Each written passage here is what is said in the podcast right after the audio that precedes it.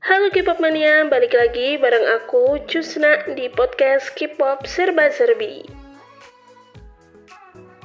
I feel disappointed. Lagunya nggak sebagus yang aku harapkan. I'm so sorry. Jadi ketika aku nonton MV-nya sambil dengerin lagunya, kayak makan jeruk busuk. Benek. Halo K-pop mania, balik lagi bareng aku Husna di podcast K-pop Serba Serbi. Yap, sesuai dengan janji aku minggu lalu, aku hari ini akan membahas mengenai lagu-lagu peserta Queendom 2 setelah mereka tidak di acara itu lagi. Sebelum memulai episode pada malam hari ini atau siang hari ini, ya pokoknya terserah kalian mau mendengarkan podcast ini di mana pun dan kapan pun. Aku ingin mengucapkan terima kasih banyak buat Bang Ihsan dan Bang Parikesit yang udah ngasih aku komentar yang sangat berharga di Instagram dan Noise. I really appreciate it sebagai ya konten kreator newbie ya kan yang lagi merintis dari bawah adanya komentar yang mendukung itu something special gitu beneran deh jangankan buat aku buat teman aku yang followernya udah puluhan ribu pun adanya komentar itu sangat berharga banget loh apalagi kalau komentarnya membangun ya oke okay. sebelum lagi kita mulai pada episode kali ini aku ingin disclaimer kalau pandangan aku di podcast pada malam hari ini sepenuhnya dari seorang casual listener bukan tim ahli, bukan fans, bukan juga haters. Jadi kalau aku nggak bisa deep down, deep down into why I didn't like the song or why I like the song so much, sorry karena aku bukan ahli. Kalau kalian ingin mengetahui struktur lagu atau kritik lagu gitu, aku sarankan kalian nonton YouTube-nya React to the K atau YouTube-nya Fixo. Biasanya mereka berdua tuh kalau ngebedah lagu, nge-review lagu beneran sampai musiknya dibedah. Nggak cuma kayak aku yang dari perasaan doang, nggak bisa membedah musiknya. Oke. Okay. Oh ya lagi, buat kalian peringatan aja, review kali ini bakalan agak harsh, agak gimana ya agak kasar. Jadi kalau kalian ngerasa waduh bahaya nih di cut di sini aja nggak apa-apa. Oke mari kita mulai. Well aku tertarik untuk membahas topik kali ini karena dua hal. Yang pertama adalah summer song itu pasti bagus biasanya ya biasanya aku bisa kasih kalian puluhan daftar summer song yang menurut aku bagus-bagus terutama dari girl group kayak Touch My Body-nya Sister, Give It To Me-nya Sister, I Swear, terus Shake It, atau lagu-lagunya EOE, lagunya uh, Red Velvet yang apa itu Red Velvet, terus kemudian umpah-umpah itu kan lagunya bagus-bagus semua ya kan. I usually I usually like a summer song so much, terutama untuk girl group. Alasan yang kedua adalah lagu alumni Queendom pertama itu bagus. Setelah mereka nggak di Queendom lagi. Jadi ketika Queendom udah selesai, mereka kan merilis lagu ya. Nah, lagu pertama yang mereka rilis setelah acara selesai itu bagus. Kayak banjinya Oh My Girl, nonstopnya Oh My Girl, terus Lion G Idol, terus Oh My God nyanyi Idol, lagunya Ewe Kem uh, Kom Simi gimana sih bacanya? Aku lupa Kom Simi gitu ya. Terus Sorry itu juga bagus. Lagunya Mamamu jangan lupa Hip. Itu juga setelah Queendom benar-benar setelah Queendom dan langsung booming kan waktu itu. Karena ya emang lagunya bagus kayak gitu. Jadi aku penasaran aja setelah Queendom 2 ini lagu-lagu pesertanya bagus gak sih? Kayak gitu. Dan kesimpulannya adalah kesimpulan aku taruh di tengah. Overall I feel disappointed. Lagunya nggak sebagus yang aku harapkan. Jujur aja, beneran jujur. Mari kita dig down into it. Sekali lagi ini mungkin nggak akan terlalu dalam karena aku bukan music expert. Mari dimulai dengan yang peringkat bawah dulu. Di peringkatnya aku ya. Di peringkat 5, karena Brave Girls belum rilis lagu, ada Kepler dengan lagu Up. Oke, kenapa aku nggak suka lagu Up? Pertama, melodinya susah dicerna. Entah otakku yang bego atau gimana, tapi yang jelas aku nggak terlalu ngeh lagunya ini mau gimana, strukturnya mau gimana, struktur strukturnya mau gimana. Allah, mulutku terikat. Susah banget bilang gitu aja. Alasan yang kedua adalah too much rap dan rap talk. Terutama di bagian awal sebelum Hikaru nge-rap itu kan ada shouting sama Mashiro ya kan? Kayak such as talk rap dan musiknya tuh kosong melambat daripada tempo sebelumnya. Dan I think I didn't like that part so much. Terus setelah Hikaru Mashiro shouting di section kedua kan juga ada Dayon yang rap ya kan? Udah melodinya susah dicerna rapnya terlalu banyak udah komplit. Kenapa nggak aku nggak suka lagu ini terus yang ketiga jujur jujur banget aku nggak suka sama gradasi warna di MV-nya itu pasti di studio ya kan? It's obviously di studio. Tapi gradasinya itu menurut aku gimana ya? Not really have a quality. I'm so sorry. Jadi ketika aku nonton MV-nya sambil dengerin lagunya kesan pertama aku dengan comeback pertamanya ke Blur ini adalah kayak makan jeruk busuk benek I have no problems with Wadada apalagi Mask. Tapi untuk dapat first comeback dengan lagu seperti ini tuh kayak throw rotten tomatoes on your face. Plok. No. Big no no. Terus yang di peringkat keempat aku punya WJSN Last Sequence. And what bagi aku pribadi, this is the worst WCSN title track ever. Ini statement positif dulu. Karena aku ngerasa sejauh ini WCSN gak pernah kasih title track yang buruk. Absen deh yang terakhir, and natural. Sebelum ini maksud aku itu memang ketika pertama kali mendengarkan aku ngerasa agak keras gitu tapi mendengarkan kedua different mood different location aku suka banget jatuhnya Begitupun juga dengan Butterfly. Awalnya ketika mendengar lagu Butterfly itu juga agak keras terus melodinya agak susah ditangkap. Tapi setelah beberapa kali dengerin nyantol.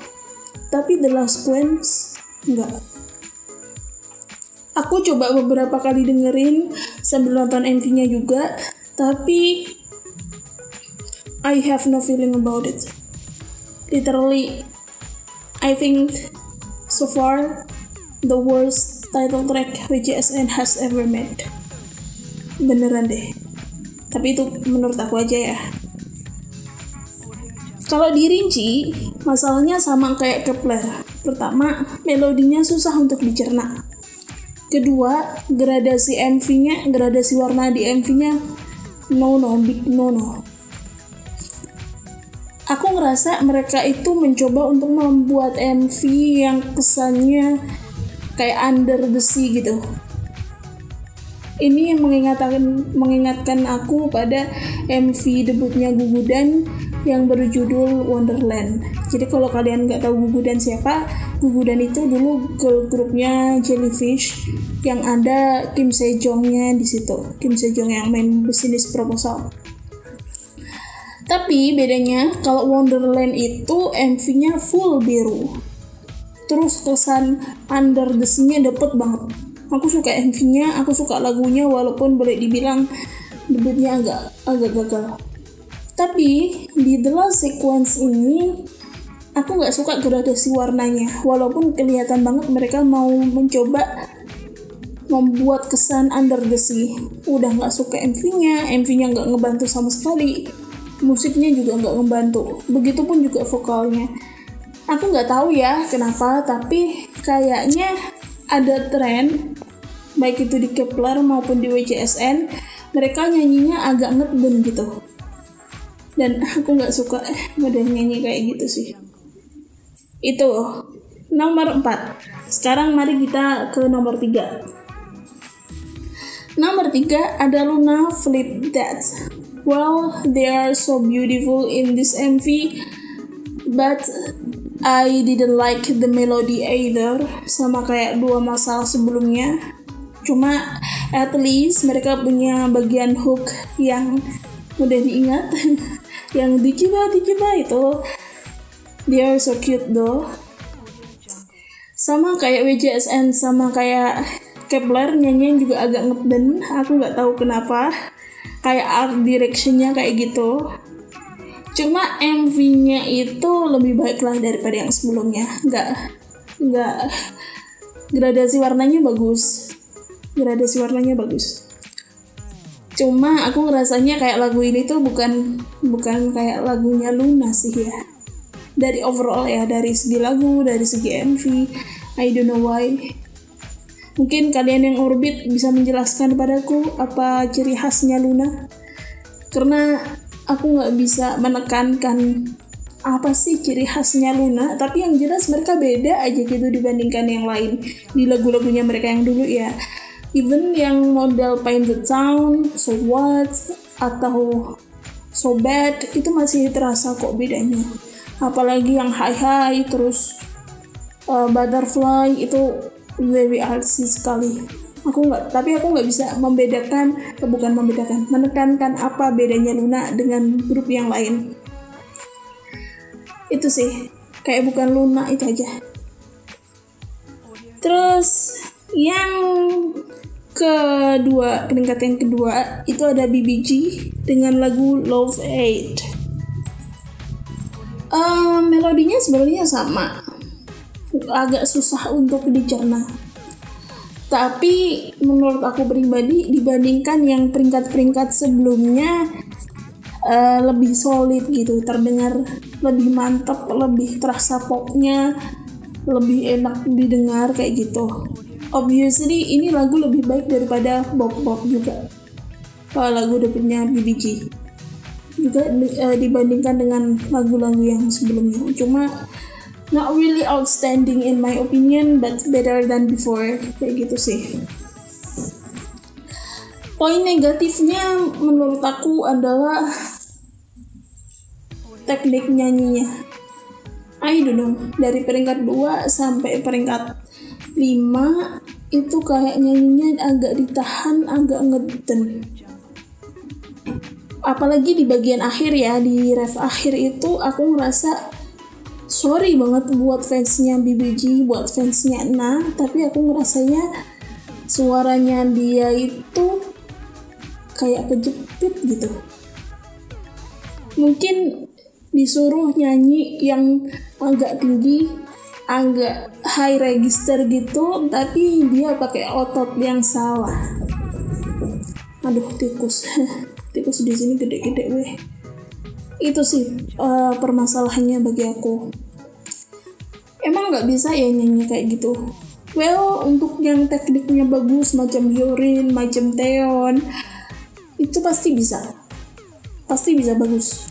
Karena mereka tahu rongga mulut mana yang harus dipakai terus ototnya yang mana yang harus dipakai. Nah tapi Ena ini enggak gitu. Mas she has to learn a lot actually itu peringkat dua. Peringkat satunya siapa? Obviously Hyorin.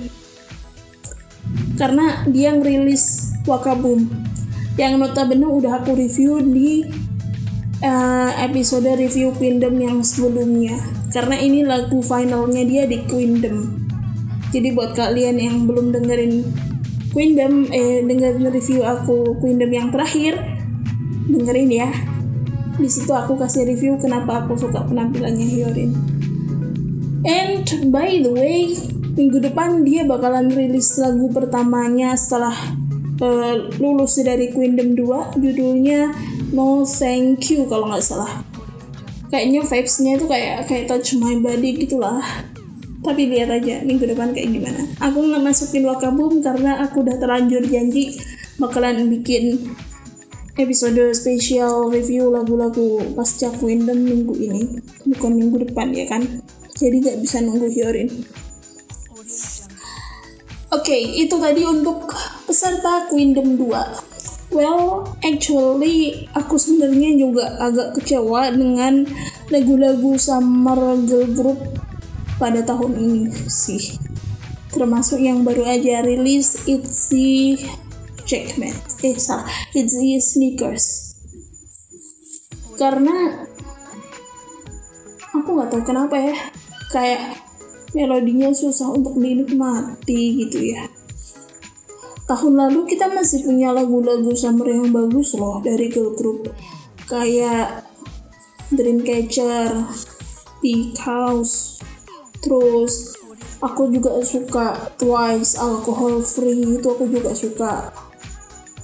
Tapi tahun ini tuh kayak nggak ada gitu bahkan Itzy satu-satunya yang menurut aku lagu summer bagus tahun ini tuh lagunya Bagabu yang berjudul Pop. Kalau kalian nggak tahu siapa itu Bagabu ya kan bacanya Bagabu kan? Itu adalah group yang diorbitkan sama tim eh entertainment kalau nggak salah nama manajemennya dua membernya merupakan mantan Produce 48 ada Kim Choyon sama Son In Che aku nggak tahu kalian ingat Choyon sama Che atau enggak tapi kalau aku jelas ya karena penampilannya mereka selalu membuat aku tertoleh gitu di Produce 48 aku suka pernah suka Choyon sama Che aku suka. Debutnya Bagabu itu aku nggak terlalu suka. Musiknya agak terlalu asing di telingaku. Tapi lagu pop ini surprisingly I love it.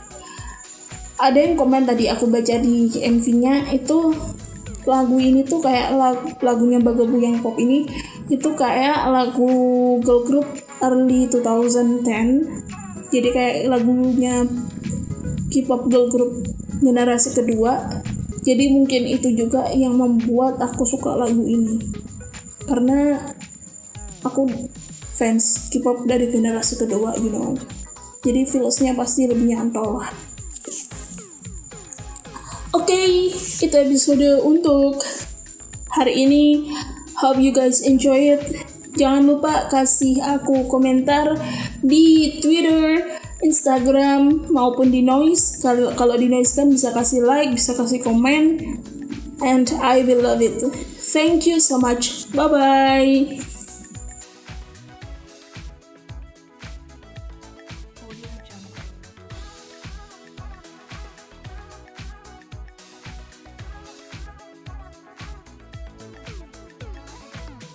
Jungle. Audio Jungle.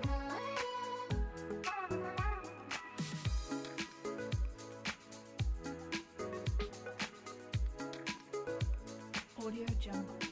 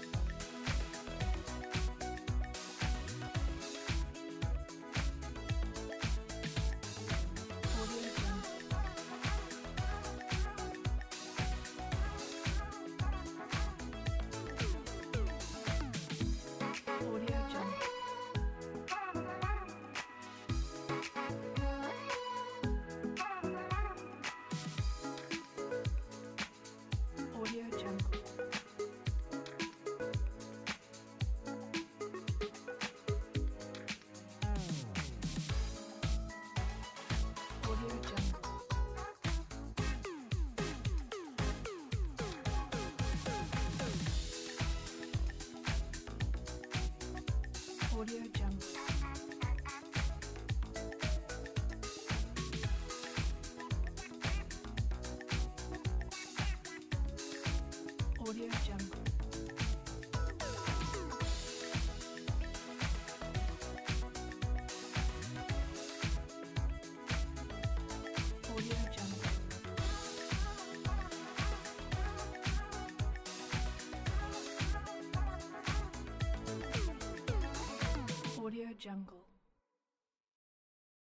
Audio Jungle.